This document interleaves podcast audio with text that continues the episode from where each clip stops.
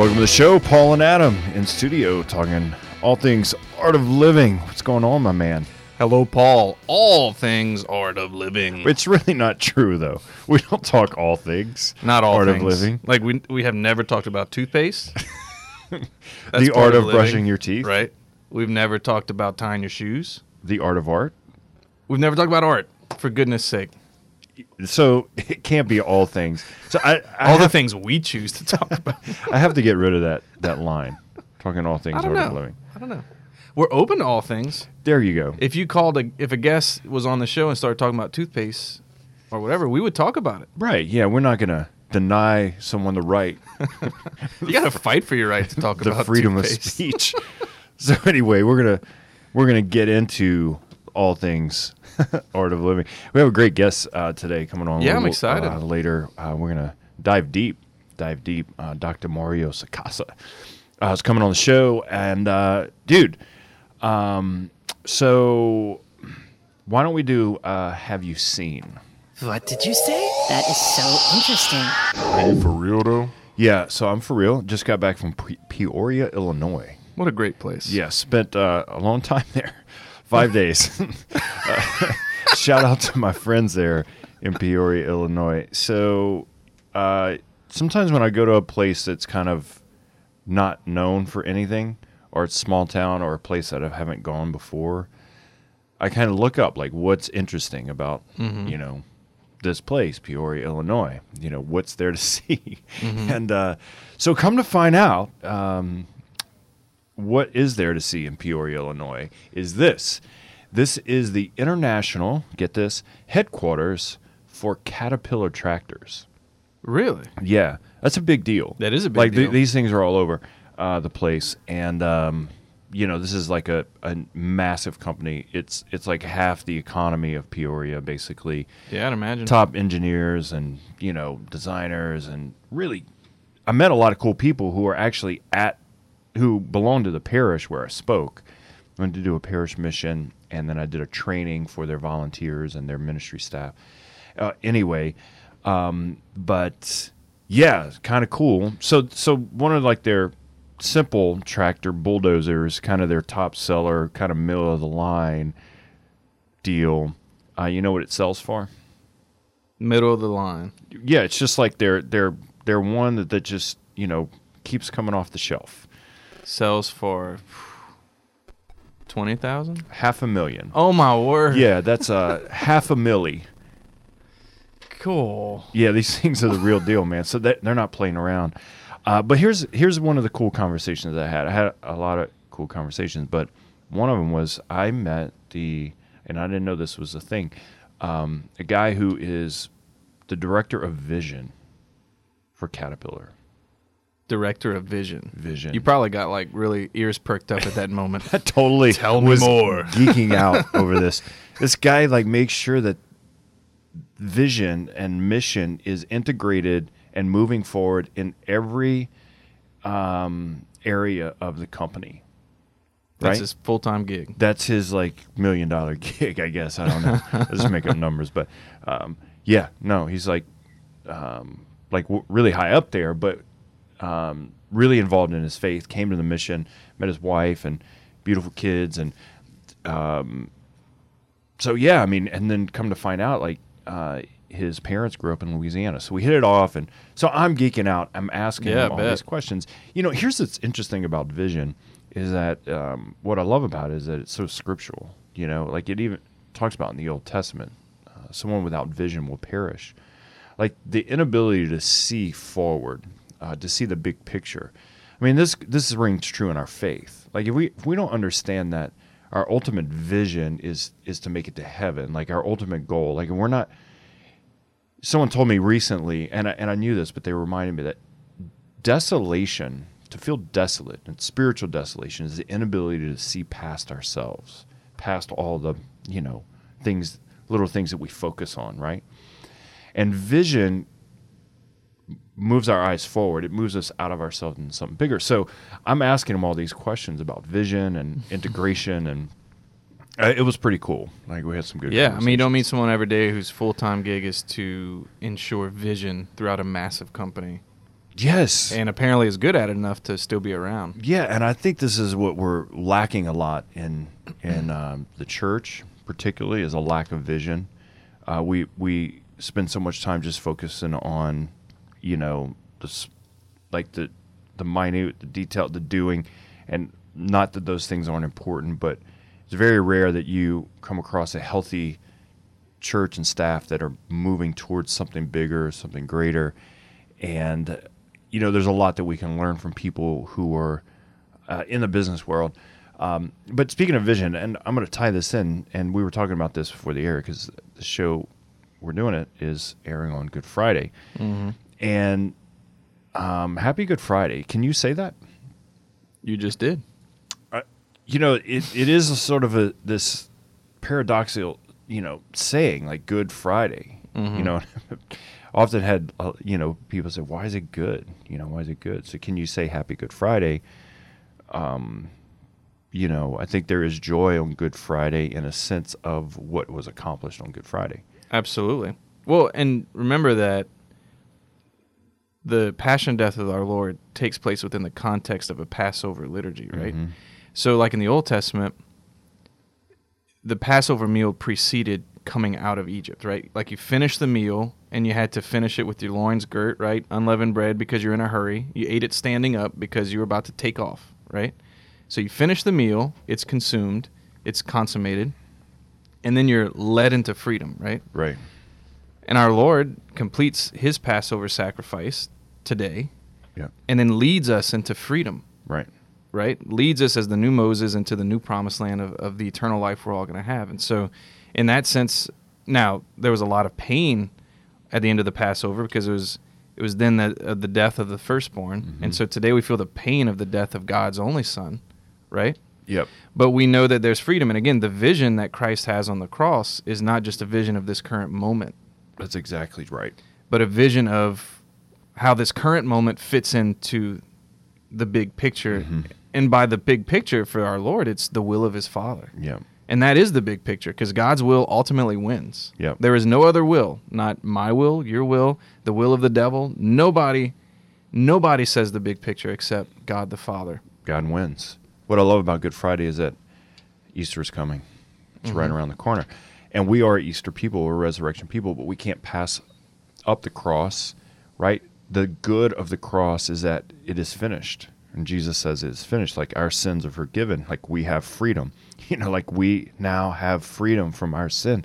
Like that's a big deal. That's worth celebrating. That's worth um, focusing on.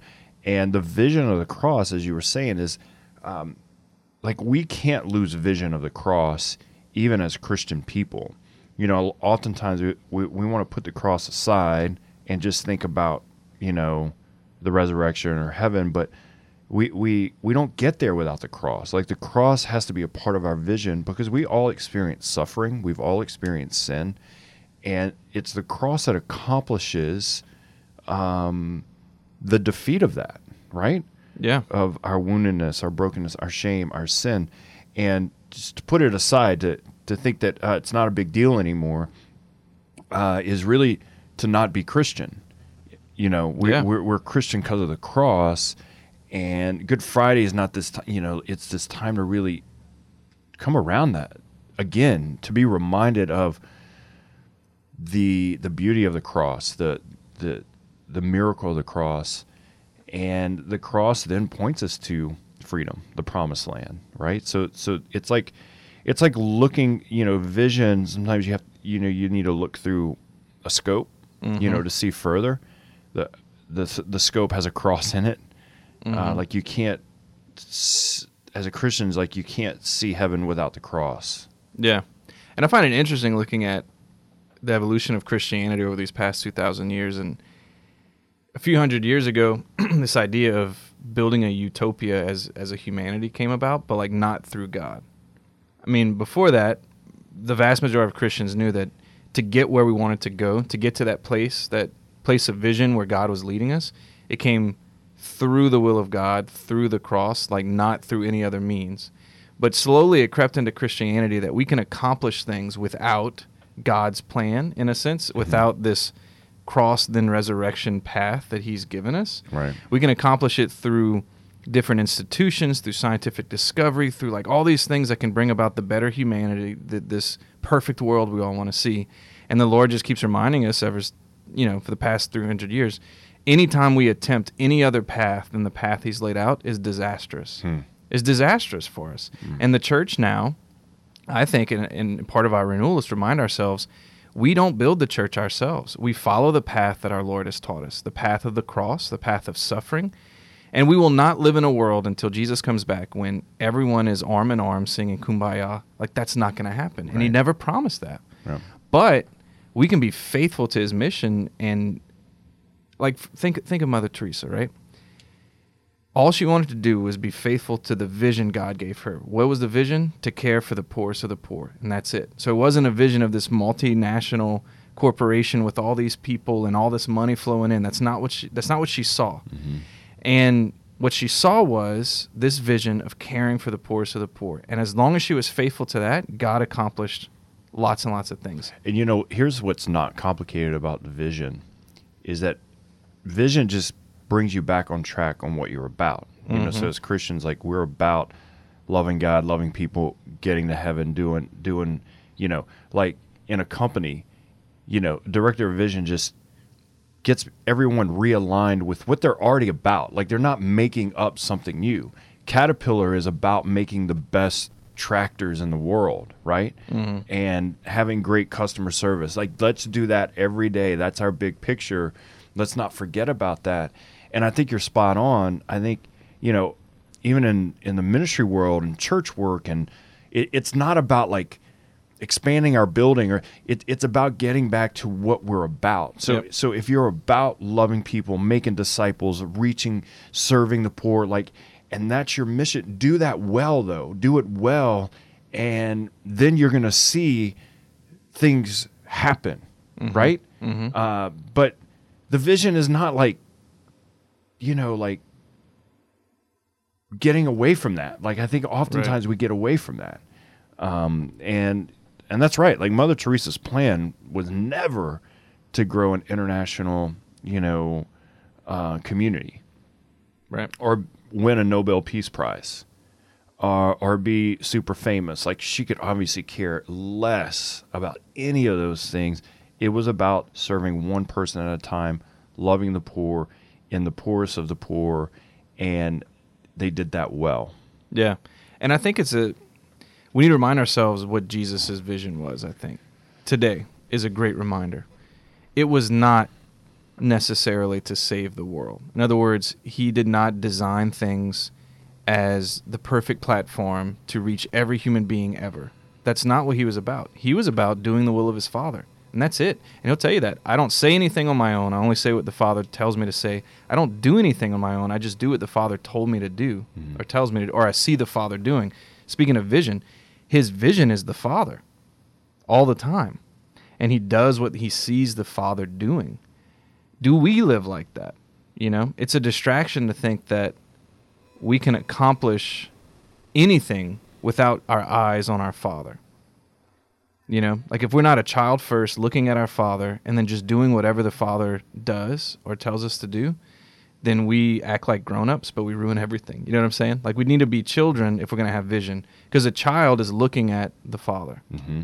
That's the vision of Christianity, and when we lose it, we we just we attempt to do things ourselves, Right. and we mess everything up. Yeah, and I think, yeah, you're right. Like the vision of Jesus uh, wasn't scaled down to just a cross, right? Like that was part of God's plan, but the vision of Jesus was to do the Father's will. The Father's will was that we would all be brought back into relationship Right. with Him. The Father's will is that we would be set free completely and totally, that we wouldn't have to wander in the desert uh, any longer, that Egypt would be in the past, that we would have a future like of hope, right?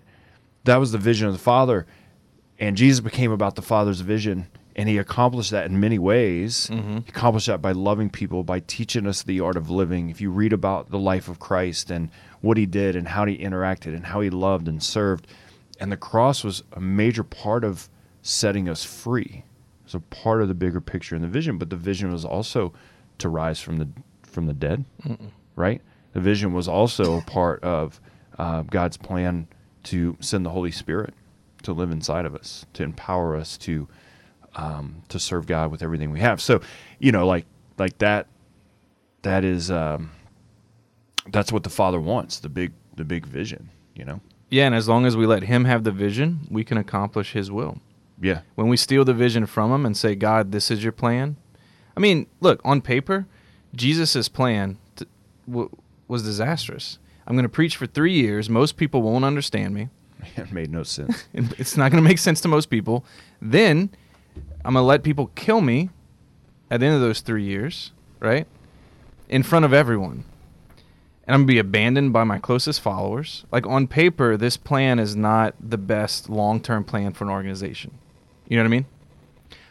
But and, and imagine the fate. Now remember, Jesus in his in his human nature, right? Like he totally submitted to the will of the Father. We know he experienced ang- anguish and desolation, like on in Gethsemane and on the cross. Like we experience the absence of the consolation that comes from knowing the Father and these kinds of things. It, he, in his humanness, was not just overcome with consolation in his most important time, his most important work, the cross today. In his humanness, he experienced the depths of suffering and anguish. And so, you know, church, it's okay that we're suffering right now. Like, it's okay that we experience times of discouragement. It's okay that we, in the sense that we we can be accomplishing the Father's will. In fact, our best work can come right now in a discouraging moment, in a moment of I don't know what's going on, but I'm trusting in the mm-hmm. Father. This this could be our finest hour in the sense of it can lead to a great freedom in the resurrection. there is no freedom without pain and suffering at times. And i think we if you really think about that like you know some of our our greatest breakthroughs is through failure. Uh, it's through walking through suffering or pain and seeing the light uh, at the end making it through. Uh, there there is no spiritual freedom without the cross the without experiencing what it's like to be sinful and forgiven right um, this this is the beauty of it that you know there there is freedom on the other end but it's not without the pain of it the pain of the suffering. And i think what jesus showed us is that he had to go through the pain to experience the freedom and the resurrection. And as humans like we do too you know? We go through disappointment and discouragement and sickness and brokenness and sinfulness. And yet the cross shows us that it's that's not the end Mm-hmm. you know? Uh, it's part of it but it makes suffering make sense. Yeah, gives Right. it purpose and meaning. yeah. Yeah absolutely. All right. So it's paul and adam. Um, this is good discussion man.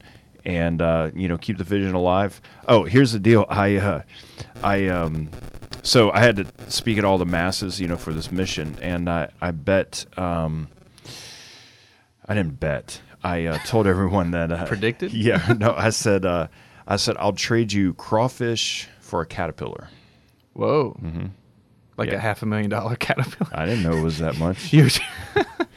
That'd be a pretty good deal for you, I think. Yeah. So one of the one of the eng- engineers at one of the mission nights brought me um, a, a model that they sell in their um, in their gift shop. Twenty thousand dollar model, maybe. no, it's just like this, you know, little toy caterpillar. It's pretty cool though. nice. Did you give them crawfish? No, Oh No. man. maybe I'll ship them some. You can ship them. I ship. think you have to now. All right. We'll be right back. It's Paul and Adam talking Art of Living. The Paul George Show is made possible in part by our partners at Solidarity HealthShare. Solidarity is the Catholic solution to the healthcare problem. Are you paying too much for your healthcare cost? Solidarity HealthShare is a healthcare sharing ministry which provides an ethical way to fund healthcare costs while protecting and practicing our Catholic beliefs. Best yet, Solidarity HealthShare's members are exempt from the fines and penalties in the Affordable Care Act. Visit solidarityhealthshare.org. That's solidarityhealthshare.org.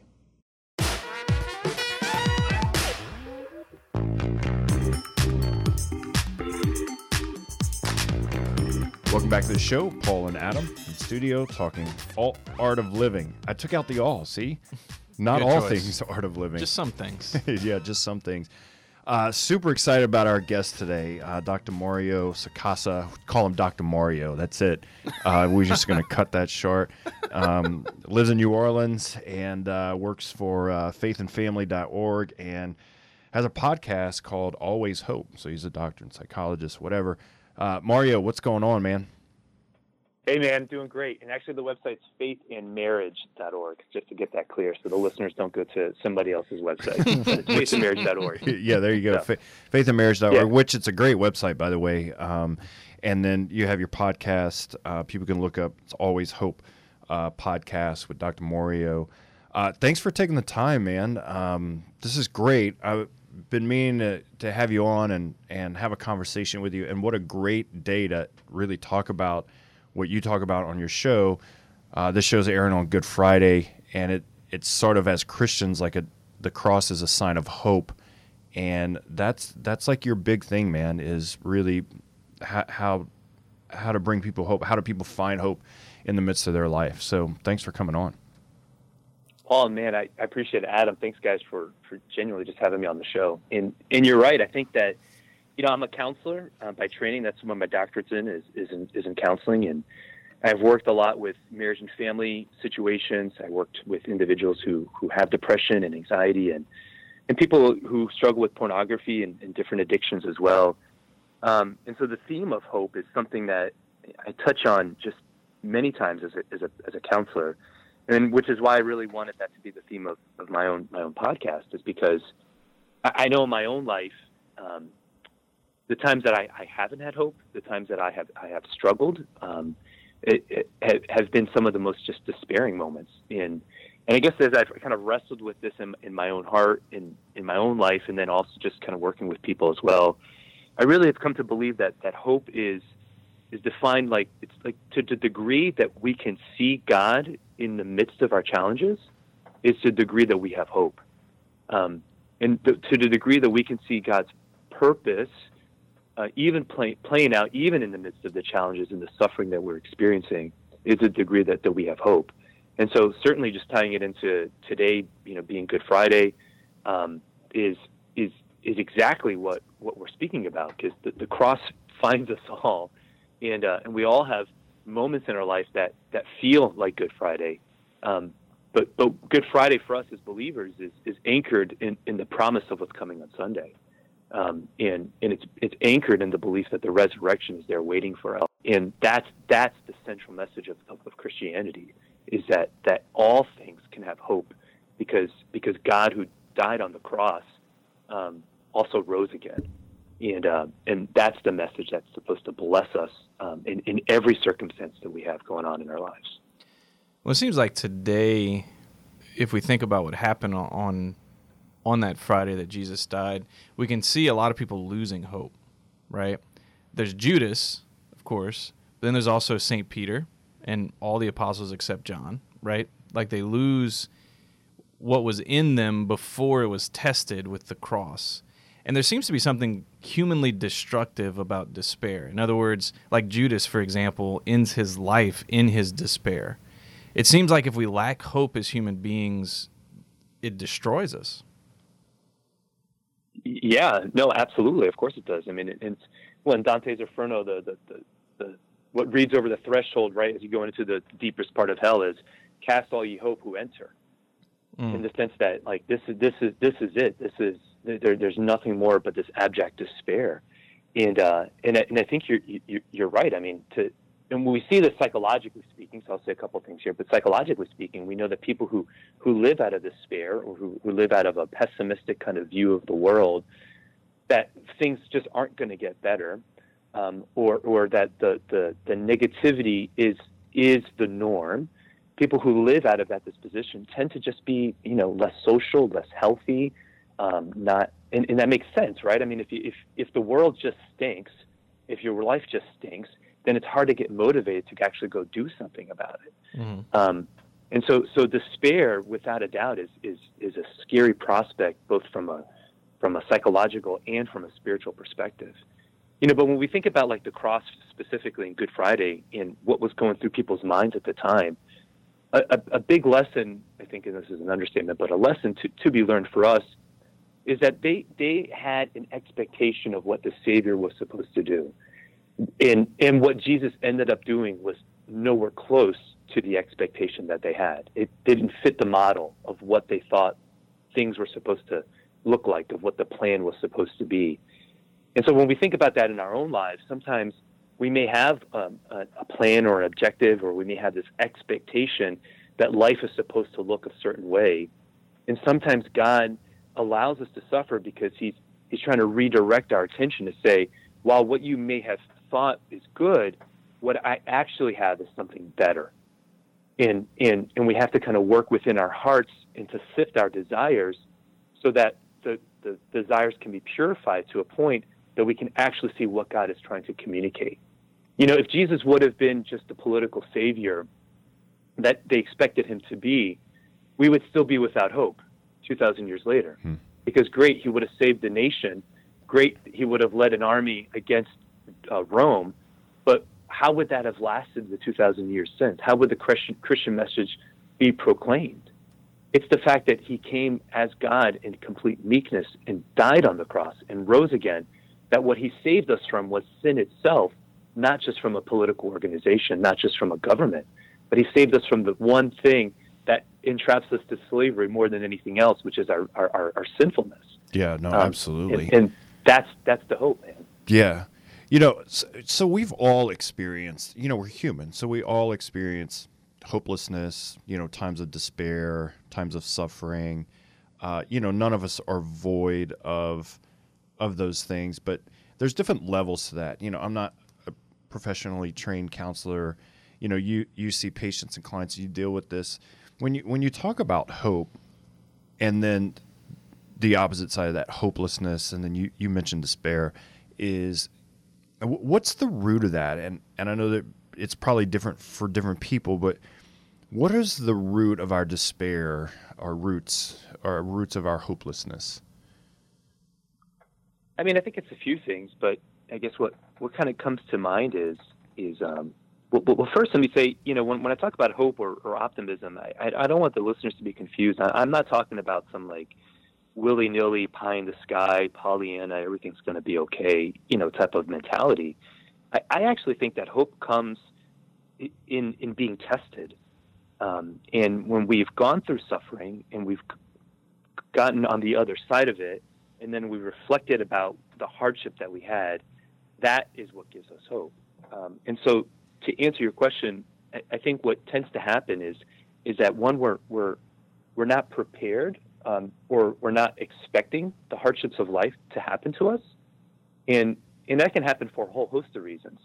Um, and sometimes with respect, I think that, you know, even kind of, I don't think anybody's saying this specifically, but sometimes like within the church, there's kind of a, a mentality. It's like, well, if you just, if you pray the rosary, you, you go to mass, you, you, you read the right books and you do the right things, you know, life's going to be peachy keen.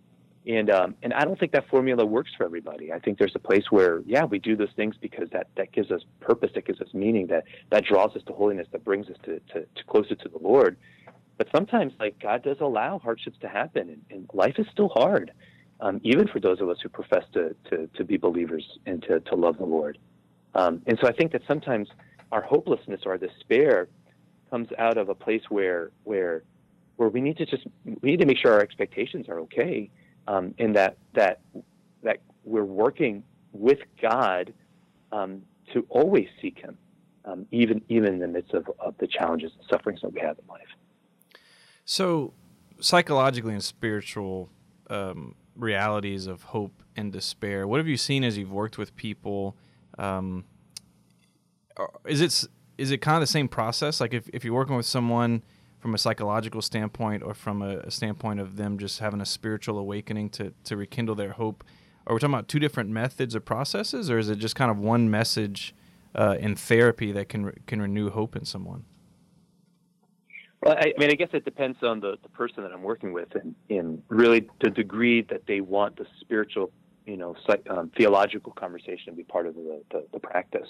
Mm-hmm. Um, so, I, like, I'm, I'm a Catholic. I'm a Catholic therapist. I promote myself as that, and so most of the people I do see find me because they want, you know, some degree of spiritual conversation brought into the, the consulting room, but certainly not not everybody. So first, I'll just say that I I want to um, make sure and assess that people are where, where they are um, in their spiritual life. The, the second thing I would say is is that any good psychological work um, is always at the service of the spiritual life, right? When I'm when I'm helping somebody kind of deal with the, whatever negative thought processes that they have, if they're Catholic and they're trying to make sense of it, it's always through the, the sense that like I'm, I want to help this person better understand themselves, so that, that way they can better understand who God is, and that they can grow in their relationship with God. Um, so, so there are distinctions. The, the, spiritual life is not synonymous with, with the psychological life. They're, they're, they are, there are parallel tracks that are there. Um, but, uh, but if it is a uniquely psychological issue, then, then yeah, I'll, I'll work with them to what's the cognitive um, experience that, that, that they're going through. What, what are, what are, what's the history? What's the narrative that they live with that needs to be kind of rewritten? Um, those are those are psychological questions that we'll work with. If if they're spiritual questions that are um, maybe maybe they've read a, some some bad books that, that are misguiding them in the spiritual life, or, or maybe they're going through a, um, some type of spiritual crises or or or a, um, uh, you know a time of desolation. Then I, will I'll be a little sensitive to that because I'm really I'm not a trained spiritual director, so I'll I'll dabble into some of that a little bit, but but then certainly refer them to to a director to, to deal with those issues more more pointedly. That's great. Uh, talking to Dr. Mario Sacasa, faithandfamily.org. Uh, sorry, faithandmarriage.org. Marriage. I keep getting that wrong. Faithandmarriage.org. I have the we website. Like family, we like families too, but it's just faithandmarriage.org. I literally have the website right in front of me. it's like my eyes are crossing, you know. Like, uh, but uh, always hope podcast, so you can look that up, and that's where you find them and listen to them. Uh, just real quick, because you know Adam kind of touched in, on this in his question, and you did as well. Is is it how do you deal with someone who, who's a non-believer and finding hope? Uh, because I know for me, just on a personal level, like when I'm hopeless, despair, depressed, you know, things aren't going going through suffering, pain, whatever. Um, you know, it is the the cross, it is the resurrection, it is faith, it is prayer that kind of pulls me out, right?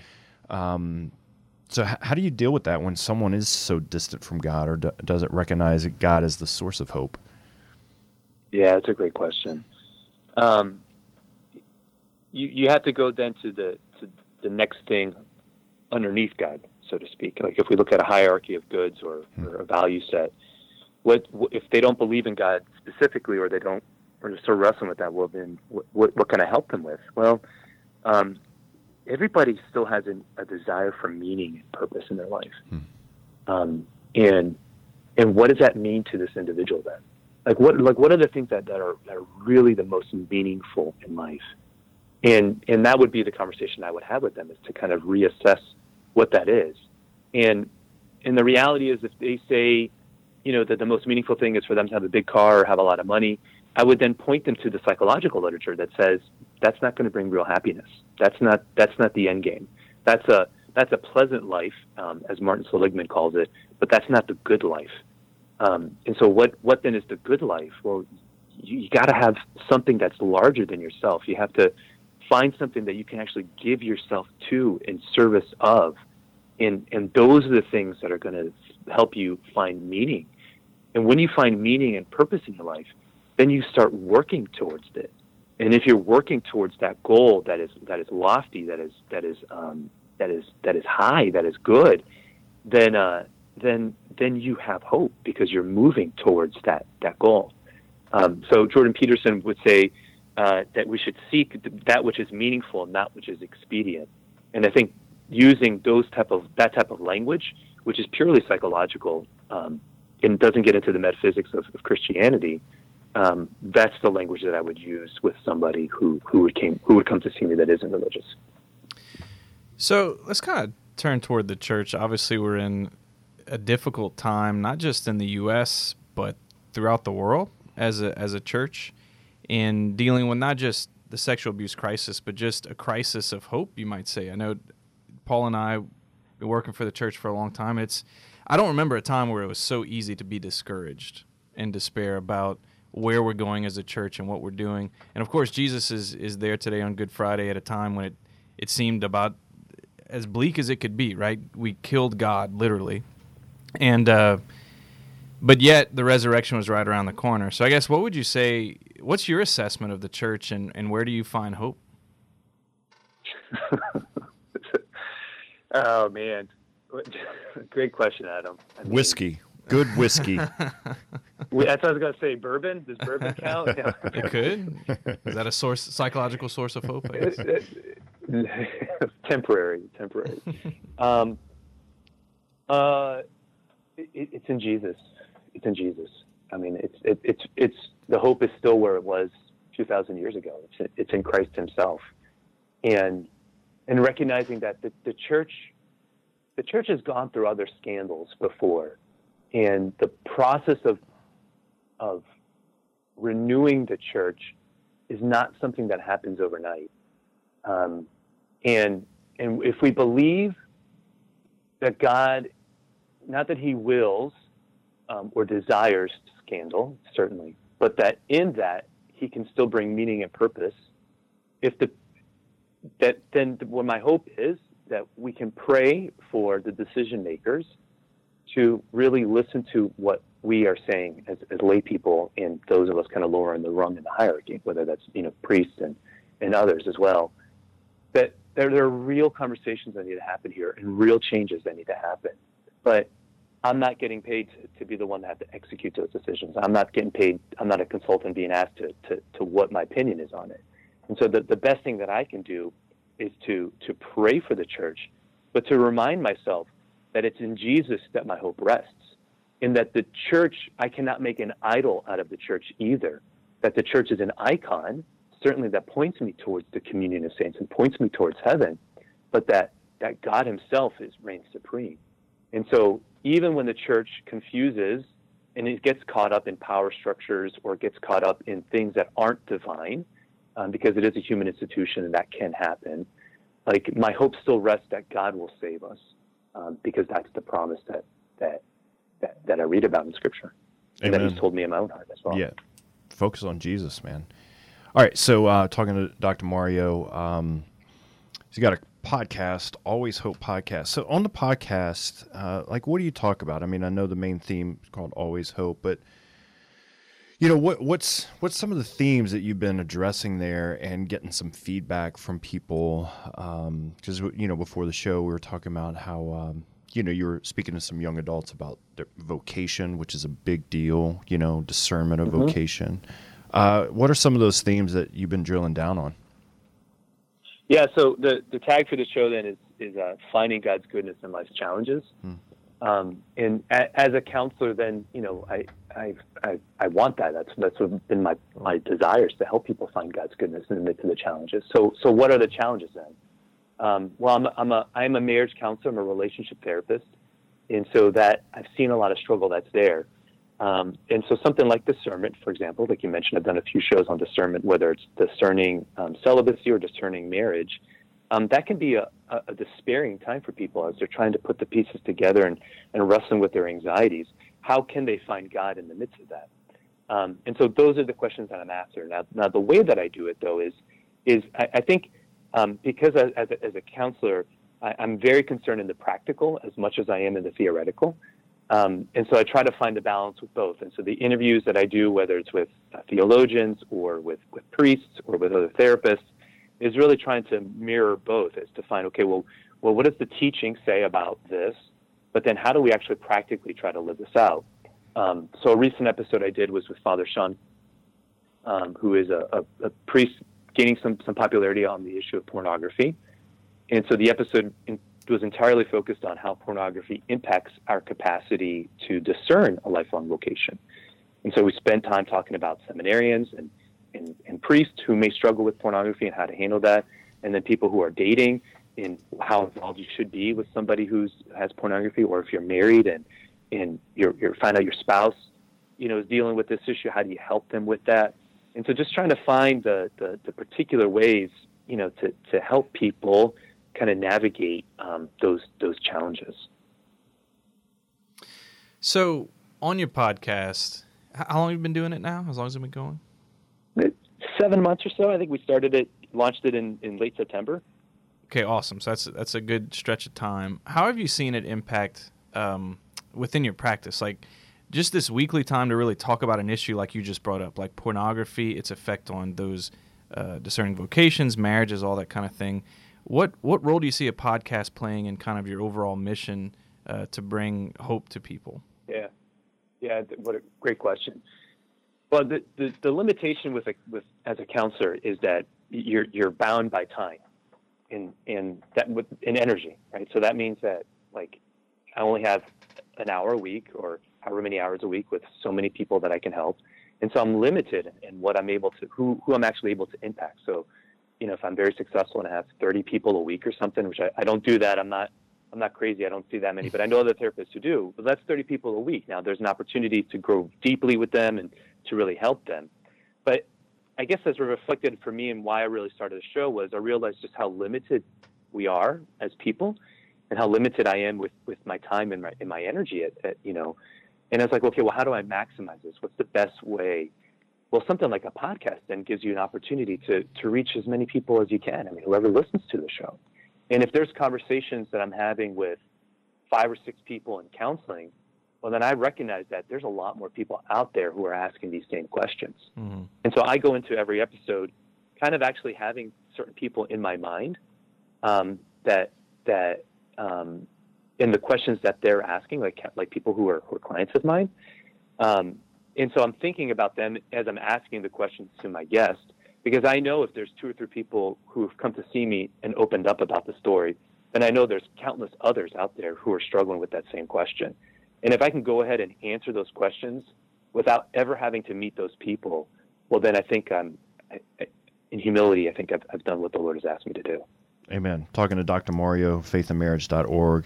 Always Hope podcast. You can find him there. Okay, I got one last question because uh, you got me with the practical. You said you're all about the practical as well, which I am. So uh, we, we're two peas in a pod. Um, give me, I'll put you on the spot here, but your top three to five practical things someone can do if they're feeling despair or hopelessness. Okay. First thing is I love it. you- what no no what happens when when, when we start feeling despair um, is that we can we can lose sight of the good things in life Hmm. um, and the good things that are happening to us today and so the first thing is to encourage anybody to at the end of their day rather than ending their day staring at netflix or drinking or or in an argument or just some other type of numbing agent just to get to sleep if you could just take a moment to turn the phone off and to just give to the Lord one thing that you're grateful for that happened today. Love that. Just one. Find find one thing that you're grateful for, even in the midst of, of the hardship, in the midst of the struggle, whatever it is. Is there is there just one? There had to have been one thing that happened today. You know, and and just the very fact that we're still breathing is, is a gift. And even the fact that we have life is, is, is a gift. And just even if it's that, then giving that to the Lord. So finding one thing that you can just be grateful for. Um, that's the first thing. The second thing I would say is it, just anchoring that, having some gratitude. Going back to what I said earlier about finding meaning, well, then you have to ask yourself in the midst of the struggle, what is what what is the purpose in this, and what what what can I learn from from what's happening right now? Now, sometimes stuff happens to us. It's completely without our you know outside of our, our, our control, and we can't deal with it. But sometimes it's a mix of both. Sometimes things happen to us, but we have to take a little bit of responsibility for the situation that we're in. And so in humility, can, can we acknowledge that? So gratitude, then two, having some, some ownership responsibility, not to be scrupulous about it, but just a little bit to recognize, okay, what did I do that I can do better next time? And then, so then the third thing then leads to that is then, what are my goals? And what do I want to do? Where do I want to be six months from now? Where, where do I want to be a year from now? And, and how can I then, even in the midst of the struggle that I'm in right now, set up strategies to, to be in a different place six, six months or a year from now. And then moving towards that goal, the little steps that you take, the small victories that happen every single day are moving you towards that. Then, then you at least have the hope that you know things are going to be different because I'm actually doing something to, to make it different. Amen to Um, that. So those would be the three things that I would throw out there. That's my. I got homework. some I got, three things. I got serious homework to do. That's what I'm. Don't we all, man? serious Don't we homework. all? Uh, this is a good. Like I could literally do this in my prayer time or end of the day reflection. Like use those three things to kind of, you know, bring me back. So th- this is good. So, uh, Dr. Mario, dude, you rock. Uh, you can find Dr. Mario on the Always Hope podcast. I'm assuming they can search that on um, iTunes or Google Play. Is that right? iTunes, Google Play, Stitcher, Spotify. Um, I'm on. I'm on all four of those. So Great. people can search that up, and you'll find me. Great. So uh, check out the podcast and then, of course, website uh, faithandmarriage.org. Uh, you can read about um, Dr. Mario and what he's doing. So this is great, man. Uh, we're gonna have to we're gonna have to have you back on uh, and do this love it. again. Does that sound good? Yeah, man. Anytime. All right, man. God bless. Thanks again. God bless you too. Thanks, guys, for having me on the show. It was awesome. All right. The Paul George Show is made possible in part by our partners at Solidarity HealthShare. Solidarity is the Catholic solution to the healthcare problem. Are you paying too much for your healthcare cost? Solidarity HealthShare is a healthcare sharing ministry which provides an ethical way to fund healthcare costs while protecting and practicing our Catholic beliefs. Best yet, Solidarity HealthShare's members are exempt from the fines and penalties in the Affordable Care Act. Visit solidarityhealthshare.org. That's solidarityhealthshare.org.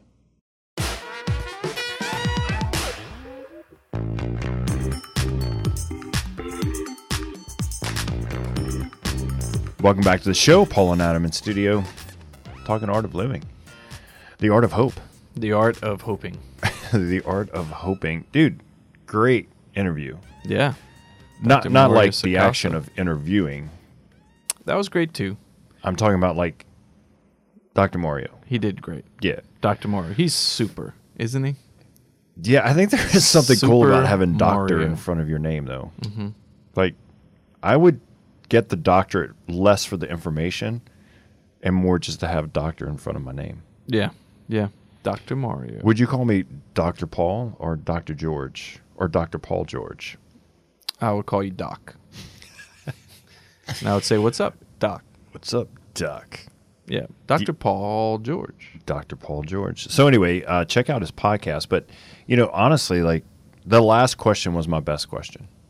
You saved the best for last. Yeah, and I wasn't planning on it, but I do like to get the last word in. It was a good last word. And Some for, good tips. for you to get the last question in was just not going to happen. Just not going to happen. Uh, but anyway, uh, the practical things I thought were really great. Yeah. You know, and I want to revisit that for a minute because I think oftentimes we'll we kind of throw the practical aside in the sense of like, well, I don't have time to do that, or what did he say again, and how do I do that? And you know, the first one was this: is like very simply, like at the end of your day or during your day, it could be um, write one thing or multiple things down that that you're grateful for. And I often find for me, I don't know about you, that when I am struggling with hopelessness or just a bad day or whatever, I want to complain. If I simply sit down and think about things I'm grateful for that are good, it it pulls me out of that. It pulls me out of the complaining or the despair or negative attitude or whatever the case may be. I don't know if you feel the same way. Absolutely. Uh, family tradition we pretty much stick to, but not perfect at it as far as doing it every night. But is that we end the night as a family saying one thing we're grateful for and one thing we're sorry for, but like to Jesus. So not like, you know, guys, I'm grateful. It's like, Lord, thank you, and everybody vocalizes out loud something, but then and I'm sorry for whatever, and. uh without it, honestly, I don't know how else to teach my kids that idea. Because I mean, it is like he was talking about cognitive habits, like they form young, and so if we get into a cognitive habit of never thanking God for something every day, well, then there's something missing there, you know. And so for for me, I've I've been convicted. I didn't grow up that way. I didn't grow up thinking that way. Um, so to help my kids get ahead in life in the sense of being used to thanking God for something every day is, is for me pretty important. Yeah, learning to be grateful, and we could be grateful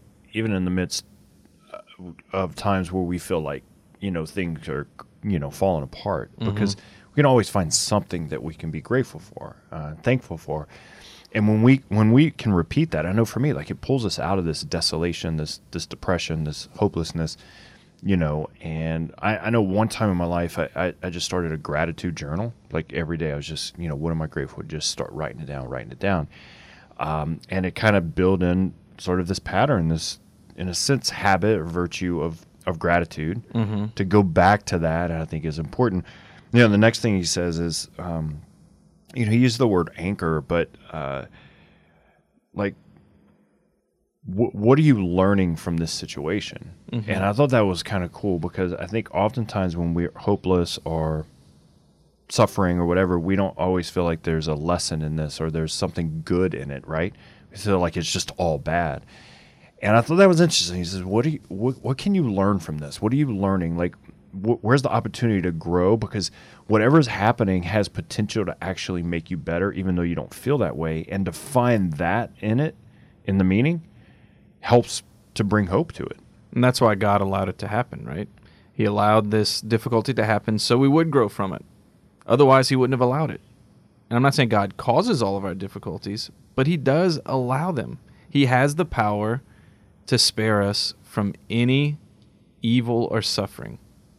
Like, He has that power, right? There's the power to do anything. So he allows us to experience it for a reason. Mm. And just like he he won't force salvation upon us, but we have to accept it. He doesn't force salvation in moments upon us either. We have to participate in it. We have to accept it. We have to think through it. Lord, how can I do better? Or what what are you teaching me right now? What do I need to learn? And this is easier said than done. I some days I can I can be in that zone and Yeah. some days I'm just like this sucks. this yeah i don't want to learn right now. I don't want to learn today. It's kind of like a kid like i don't want to go to school. Right. right i don't want to learn. And but there is an opportunity to learn it and i think what he's saying is you may not always feel that way but if if you can in your situation find uh, the ability to say "Wh- how am i growing? What am i learning from this? What, what what's building in me? Because i think that does kind of show you know even if it's like god's teaching me about trust and everything feels like it's falling apart is like that that character that he's building in you is is moving you forward. And you know jesus models this for us. You know i mean he, he didn't you know he chose the cross but it's not like he he willed it upon himself in a sense of like he he's father take it from me. You know like like there was there was some deep deep anxiety about facing death right? Uh, and the lord allowed it because the good that was going to come was much greater than the despair. Yeah. the good of the cross and, and dying on the cross was the doing that was much greater than than the despair like the hope that was coming through it. And uh you know jesus e- even in his humanness didn't always you know feel oh this is great. I'm learning something really unique today. In his humanness he felt the pain of it. And Yeah. and so we can relate like we can understand that the cross has meaning for us but if we can find meaning in what we're going through i thought that was cool and then um the the third thing is, you know, he said, you know, then start from there, like just start setting some goals. Like, where do I want to go from here? Like, what do I want to do from here? And I think sometimes this is where it's hard because it's like, how do I do that? What does that mean to set goals? Wh- What if those goals don't lead me anywhere? And I think oftentimes it's just setting simple goals that move us forward, like one step at a time. You know, yeah, we have vision of where we want to go, but vision without goals go nowhere. Mm-hmm. You know, as we mm-hmm. talked about in the first segment about vision, is you got to have practical steps to move you forward. You know, like you can see, you know, uh, you know the the top of the steeple, but you'll never get there without stairs. You know, mm-hmm. you only see it. And so to get up there, you have to have steps. You have to have steps to get you there. And goals are simple, simple steps to move you forward so you don't move backwards. Well, a lot of us don't achieve the things we'd really like to because we assume it's either too much or we just can't do it. Like very practically speaking, if we have a, a place of clutter in our house, for example, like a or a project we've been putting off at our house, it's like I need to have the time, I don't have the time, or like there's always these scenarios where the thing is bigger in our mind than it is in reality. And uh, you know these steps he's given us, five minutes a day at most. Who doesn't have five minutes a day? Yeah. right? And so, but setting goals makes that attainable. So it's like, all right, if in six months I want to be the type of person who doesn't yell at my kids, or the type of person who is a grateful person, or the type of person who, you know, whatever. Like I want to be that person in in six months. What are the little steps I can do every day to start momentum in that area? And it, and that's the thing is like you just need to start the momentum. You need Right. to push the ball off the cliff. Yep. Then that momentum picks up. Yep. You know, because for example, if I if I'm serious about it, then I'll say, oh, maybe I need counseling. Yep. You know, maybe I need to, or maybe I need to seek out a priest. And maybe, but you're not going to do those bigger steps if you're not willing to do the little steps to start the momentum. Yeah, small steps. It can be, I, I want to grow spiritually with just five minutes Mm-hmm. and find a time and a place. Like that could be just that simple, practical. And then that's going to build, like it's going to build momentum. It could be like, I want to get healthy. Just start with one day a week, go for a walk. Like it may be so simple that, it, but it gets the ball rolling, like you said. And sometimes I think we could set our goals too lofty and too big. We almost set our goal to the vision. Like I want to, I want to be there now, but I don't want to do the work to get there. I just want to be there. And so therefore I'm going to quit. And I think it's important that small steps help us to just move forward at the right pace. So be patient with yourself on where you want to go. Yeah, we all have idea where we want to be, but even spiritually, um, we're never going to be where we want to be, right? Like uh, he- heaven exists for after we die, you know, and we're constantly pilgrims on a journey. We're we're we're we're working to grow in our faith and to, you know, be holier. So anyway, great show, man. Uh, thanks to Dr. Mario for coming on. Yeah. Um, you can get his podcast. And uh, yeah, so uh, also our podcast, um, iTunes, Google Play, whatever the case may be, share it, love it, like it, um, support it. Um, find it on discovertheartofliving.com and you can support the work that we're doing. Um, yeah, dude, great things happening. Have a great, good Friday. Yeah. Yeah. Yeah. Well, look now that uh, now that we're here, Easter Sunday is right around the corner. Right around the corner. So I'm gonna say, have a happy Easter. I'm not gonna say happy Easter because it's not Easter. have one when it comes. but have one when it comes. yeah, yeah, dude, I'm gonna feast, bro. You ain't kidding. Yeah. Let's do this. But today, Not feasting today. no, lean and mean. Lean and mean. Yep, hugging the cross, lean Yes. and mean. Which, uh, yeah. So have have a good Friday. A good Good Friday. Stay in prayer. Good Good Friday. Good Good Friday. So anyway, thanks everyone for listening, and we'll talk to you next week. God bless.